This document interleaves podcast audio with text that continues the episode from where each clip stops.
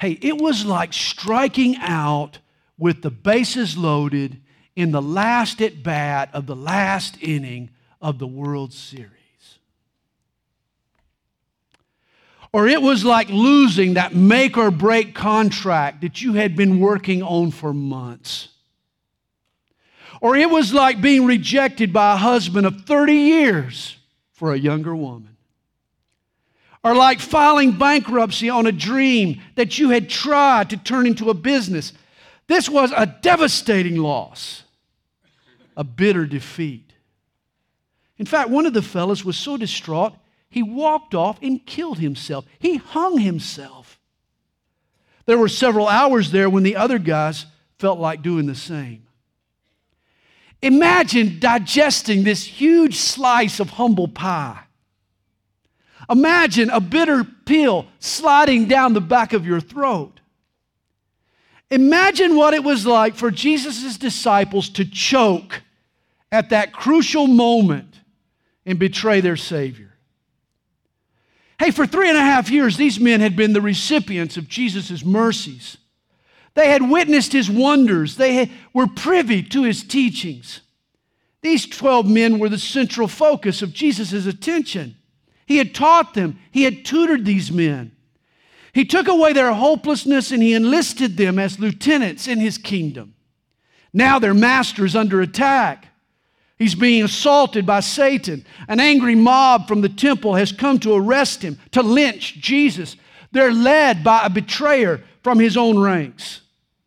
Suddenly, Jesus is surrounded by a rabid, a rabid pack of religious pit bulls, frothing with jealousy and prejudice.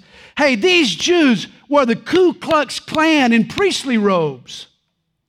Jesus was in danger. If ever there was a time for his disciples to take a stand, this was it. If you had looked at anyone's wristwatch, it would have read crunch time. But sadly, tragically, regrettably, none of these men that Jesus had taken under his wing dared to help Jesus shoulder his burden in his hour of need. Yes, Peter did a little sword swinging, but when Jesus didn't approve of his methods, his loyalty went up in smoke. And as Mark sums up, they all forsook him and fled. And trust me, this rejection was made worse by the boast that they had all uttered earlier that night. John remembers it well. In the upper room at dinner with Jesus, he and the other disciples had declared their allegiance. We believe that you came forth from God. And that's when Jesus had told them, the hour is coming, yes, has now come, that you will be scattered, each to his own, and will leave me alone. Jesus knew their words were nothing but hollow boasts. And of course, no one's boast that night was haughtier, more self confident, more determined, as were the words that rolled from the lips of an impulsive Peter. In Matthew 26, Jesus had warned his disciples all of you will be made to stumble because of me this night. For it is written, I will strike the shepherd, and the sheep of the flock will be scattered. But after I have been raised, I will go before you to Galilee. Of course, that's when Peter answered, and he said, Even if all are made to stumble because of you, I will never be made to stumble. Jesus said to him, Assuredly I say to you that this night, before the rooster crows, you will deny me three times. What ominous words. I'm sure there are athletes who can't enter a particular stadium without reliving a bitter defeat.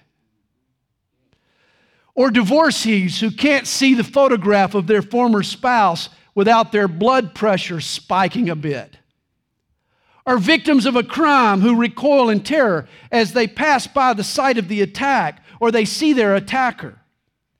And I am also sure that every time Peter heard the rooster crowed, he relived that awful agony of having abandoned his Lord. Peter probably hated roosters. It's interesting, Mark chapter 14, verse 50 tells us then they all forsook him and fled. But Mark adds a point that no other gospel writer mentions.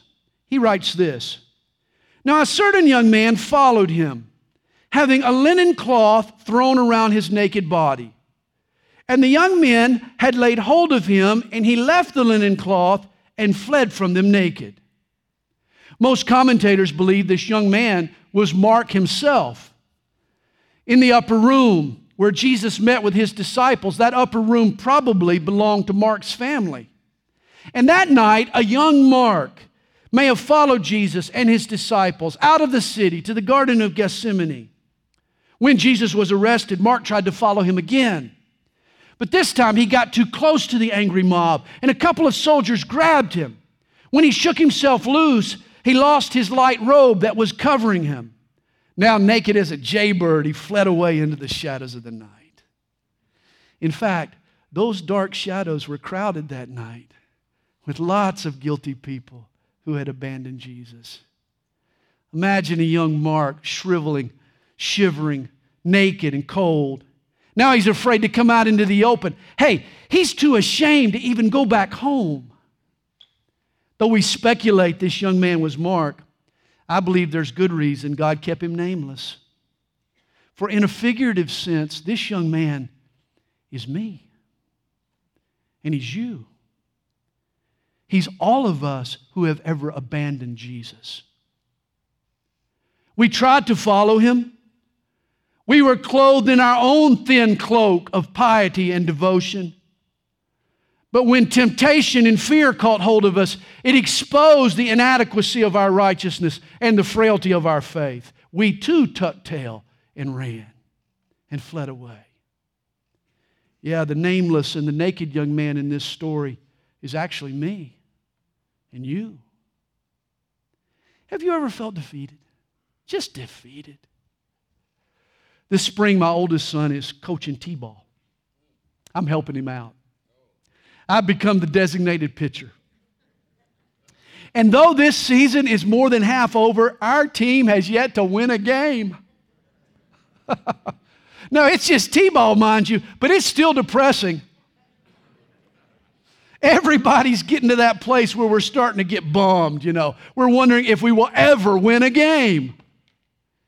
Have you ever felt defeated by life or by temptation that won't let go? Or by Satan? Or perhaps have you been defeated by yourself? I mean, are you your own worst enemy? Have you been shooting yourself in the foot? In soccer, there's a term every defenseman hates to hear. I mean, they cringe when it's mentioned.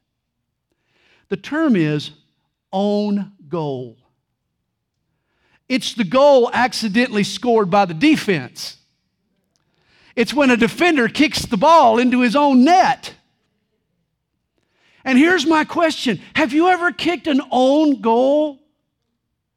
Do you keep defeating yourself through your own fears or doubt or lusts or lack of resolve? Jesus has millions of followers, and you and I are among them. But how often has our Lord stood alone and abandoned? There have been times when you and I weren't willing to come out and stand next to Him. We've hid, we've hid in the shadows, naked and nameless. On the night before Jesus was crucified, all his disciples forsook Jesus and ran away. The flock was scattered. Everyone fled. No one stood their post.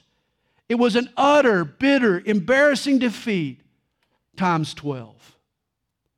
What happened to the 12 disciples between Thursday night and Sunday morning? We're not sure. Their whereabouts and activities have vanished from the record. And since the disciples themselves wrote the Gospels, it's probably a deliberate omission. I mean, no soldier brags about what he did while he was AWOL. Only the activities of two disciples get highlighted. In Luke chapter 22, verse 62, we're told that Peter went out and wept bitterly. He convulsed with tears. And then in Matthew 27, verse 5, we're told that Judas threw down the silver pieces in the temple and departed and went and hanged himself. It's my assumption that what the other disciples did was somewhere in between. The tears these grown men shed, the shame that they suffered, the enormous guilt that they bore. But it's interesting, by Sunday evening, everyone but Judas came back. Back from despair, back from the edge of hopelessness, back from the graveyard of guilt, back from those shadows of condemnation. In those three days, some of the disciples might have gone home. Some of them might have gone fishing. A few might have gotten drunk.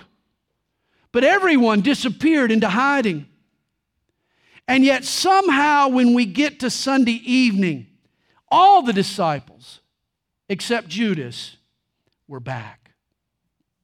They reassembled in the upper room where they had eaten the Last Supper with Jesus.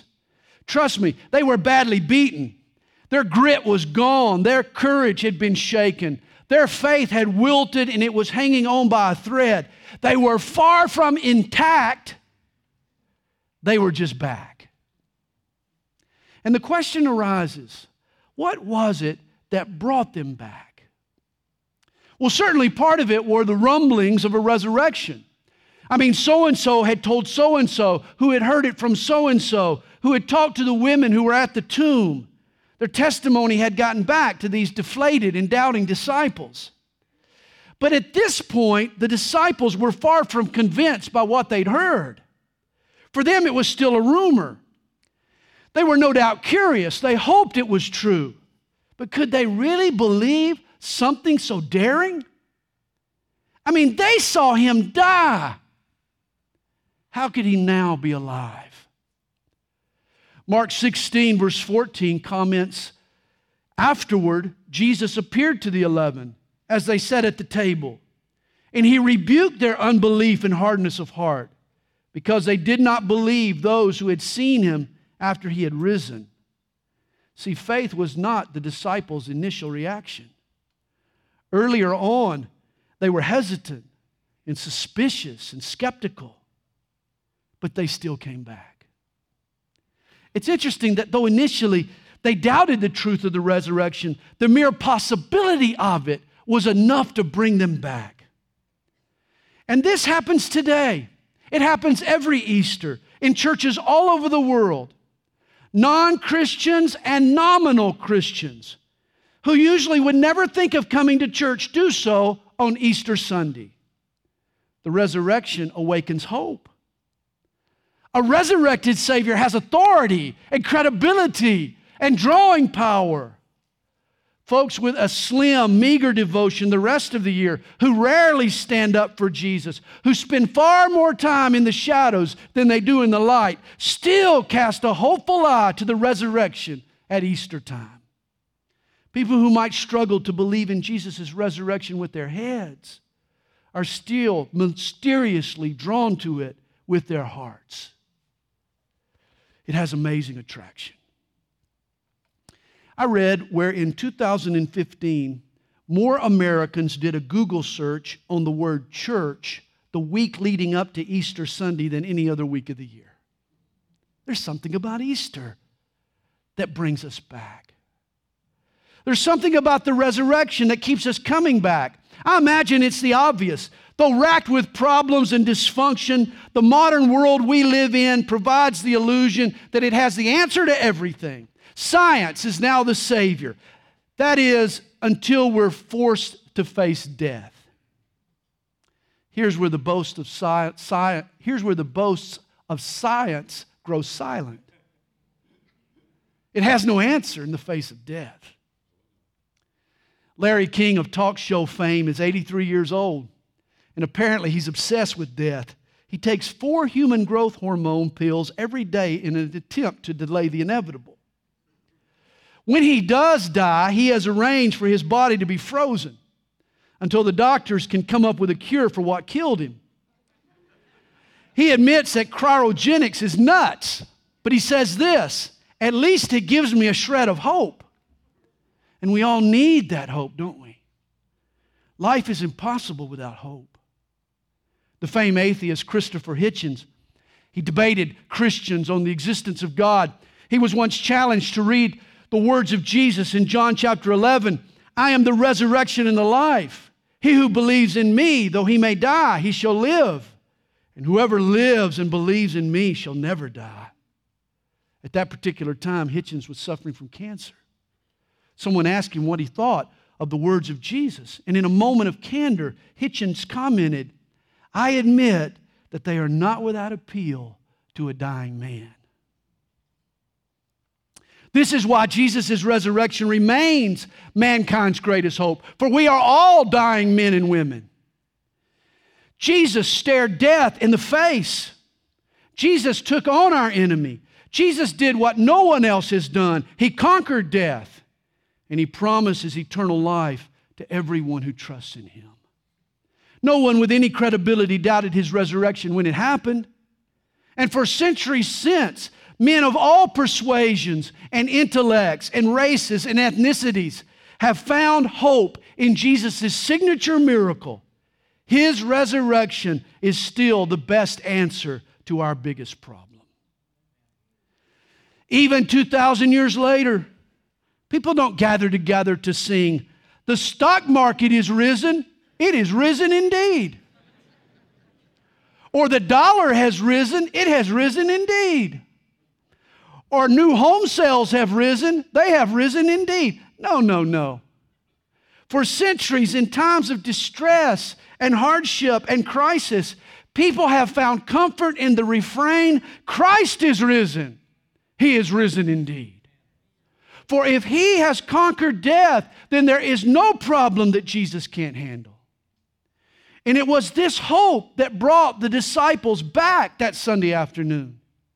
Just the thought that Jesus was alive provided his disciples the renewed hope that they lacked. If this was true, everything could be different. Today, we live in a predominantly secular and pluralistic culture, and yet people are still mesmerized by and attracted to the message of Jesus' resurrection. And it brings them back.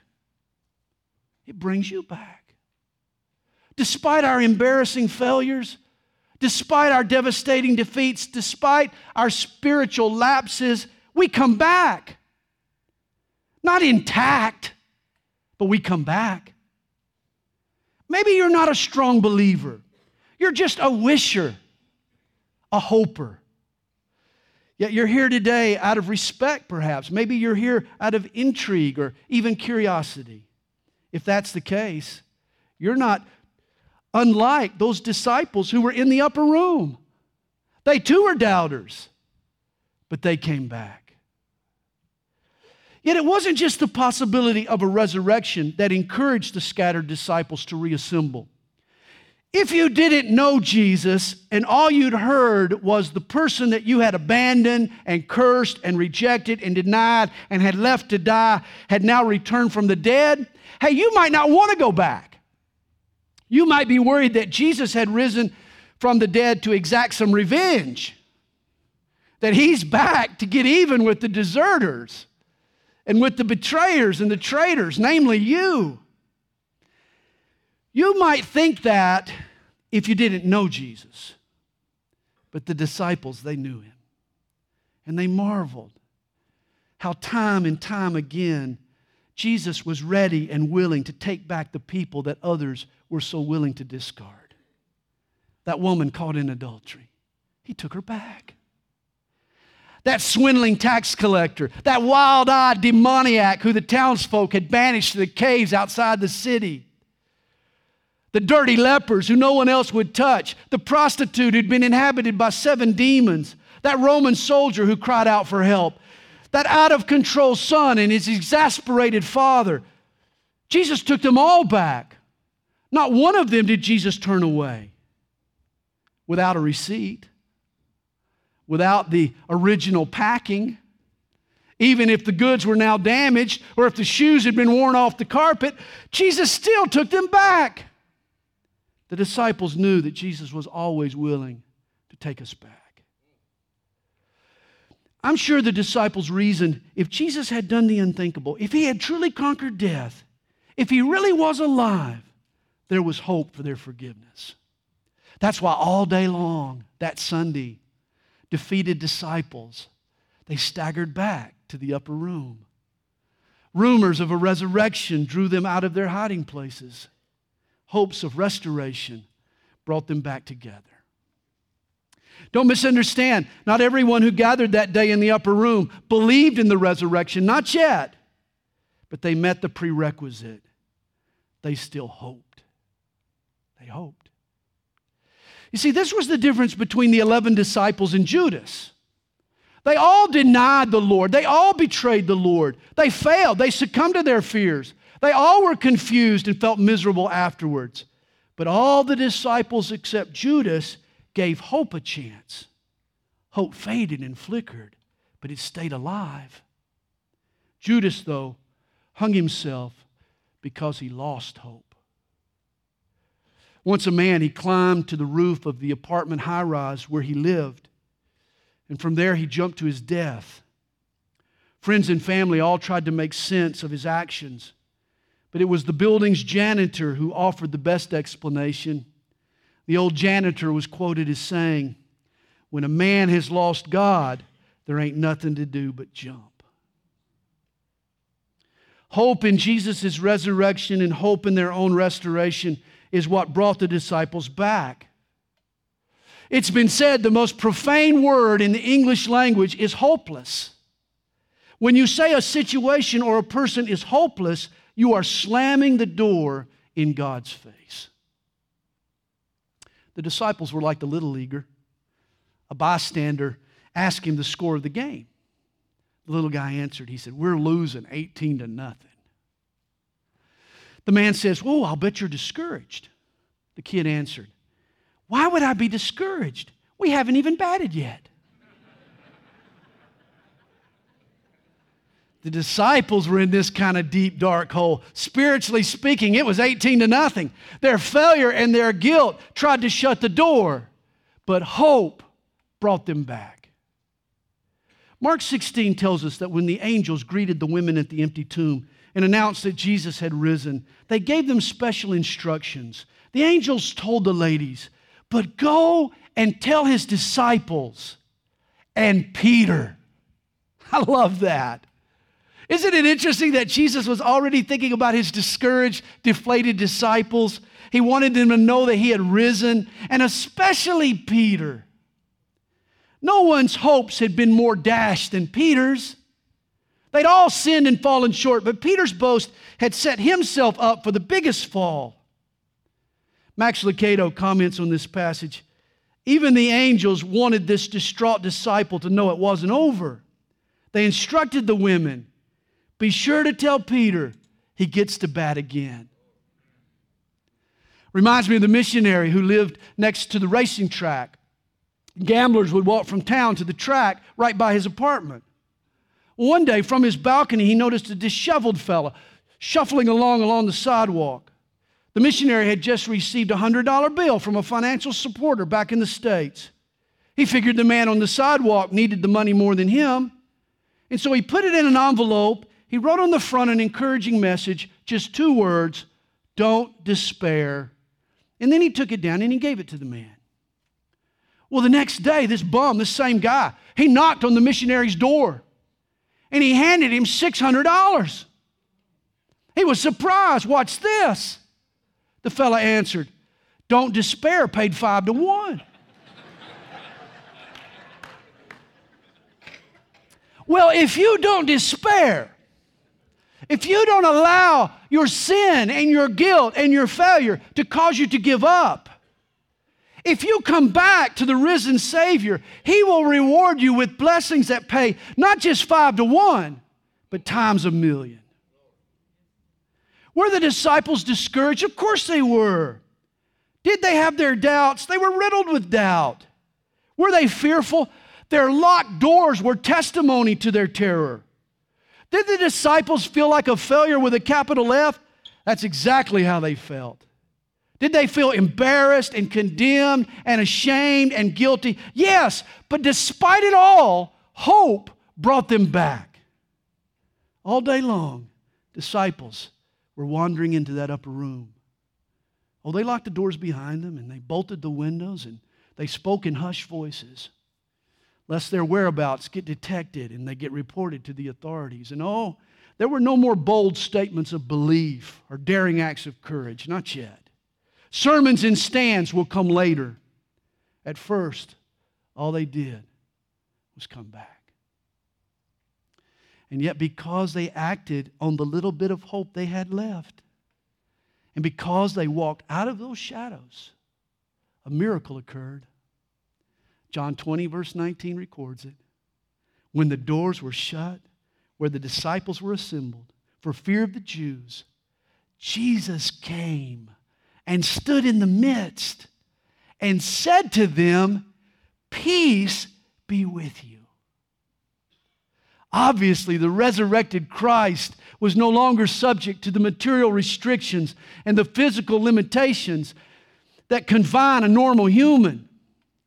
Jesus walked through the wall. If I tried to walk through a wall, I'd flatten my nose. Yet Jesus did so with no repercussions. You could say Jesus was the first person to utilize a keyless entry.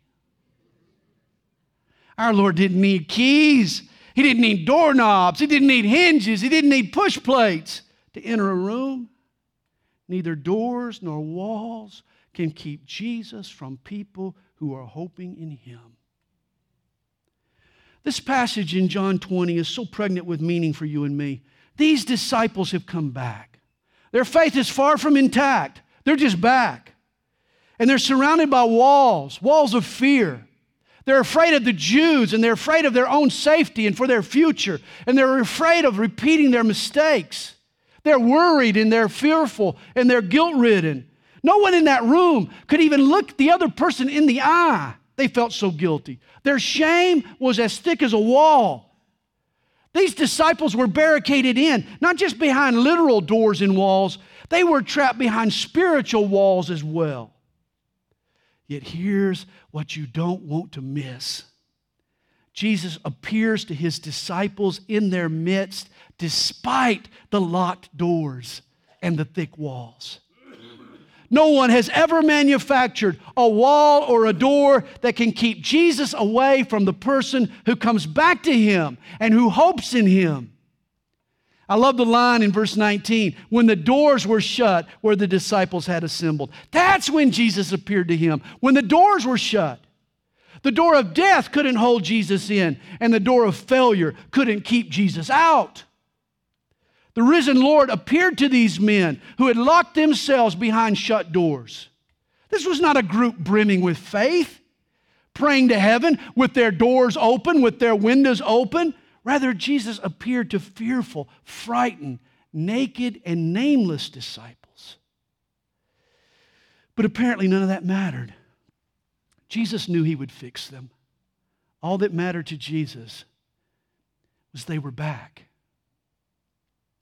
And you got to love the first words that fall from Jesus' lips when he speaks to these men Peace be with you.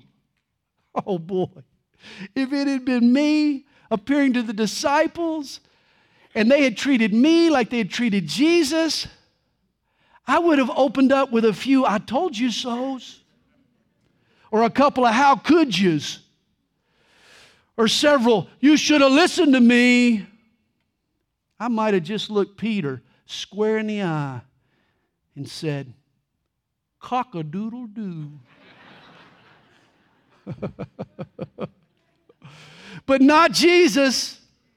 The first statement out of our Lord's mouth to these shamefaced disciples is Peace be with you. In other words, guys, it's okay. I've forgiven you already. We're cool now. We can start over. Everything is going to be all right. And you can imagine how these disciples felt when Jesus delivered his greeting. They went from feeling lower than a snake's belly to being on top of the world. When Jesus said, Peace be with you, suddenly the disciples were engulfed in a tidal wave of relief and pardon and commitment and love and peace. And that's when Jesus goes to work rebuilding their shattered faith, John tells us what he did immediately. Now, when he had said this, he showed them his hands and his side. He let them inspect his scars. He proved to them that he was real. See, he went to work dispelling their doubts, freeing them from their fears, energizing them for the battles to come. And it took just 50 days to transform these disciples. He turned them from wimps to witnesses in just 50 days. Read the first chapters of the book of Acts, and you'll find the same men who were locked behind shut doors in John 20, boldly walking through open doors in Acts chapter 2. Cowards became courageous. Author John Stott once observed perhaps the transformation of the disciples of Jesus is the greatest evidence of all for the resurrection. I would agree. Jesus answered their questions. He removed their doubts. He assuaged their fears. He filled them with power. And he did it all in a few weeks. It didn't take him long. And he can do the same with us. Jesus specializes in restoration. Guys, no one comes to Jesus all put together with a faith completely intact. We're all rebuilds. Despite your sin and failures, in a relatively short time, Jesus can restore you. He can revive your life. The issue this morning is not have you failed Jesus? We've all failed our Lord at some point. We all have. We're all shaky and shifty and weak kneed and ill tempered and guilt ridden. But if Jesus had mercy enough to forgive the disciples who forsook him in crunch time, he has mercy enough to restore us. The issue is not do you have it all together?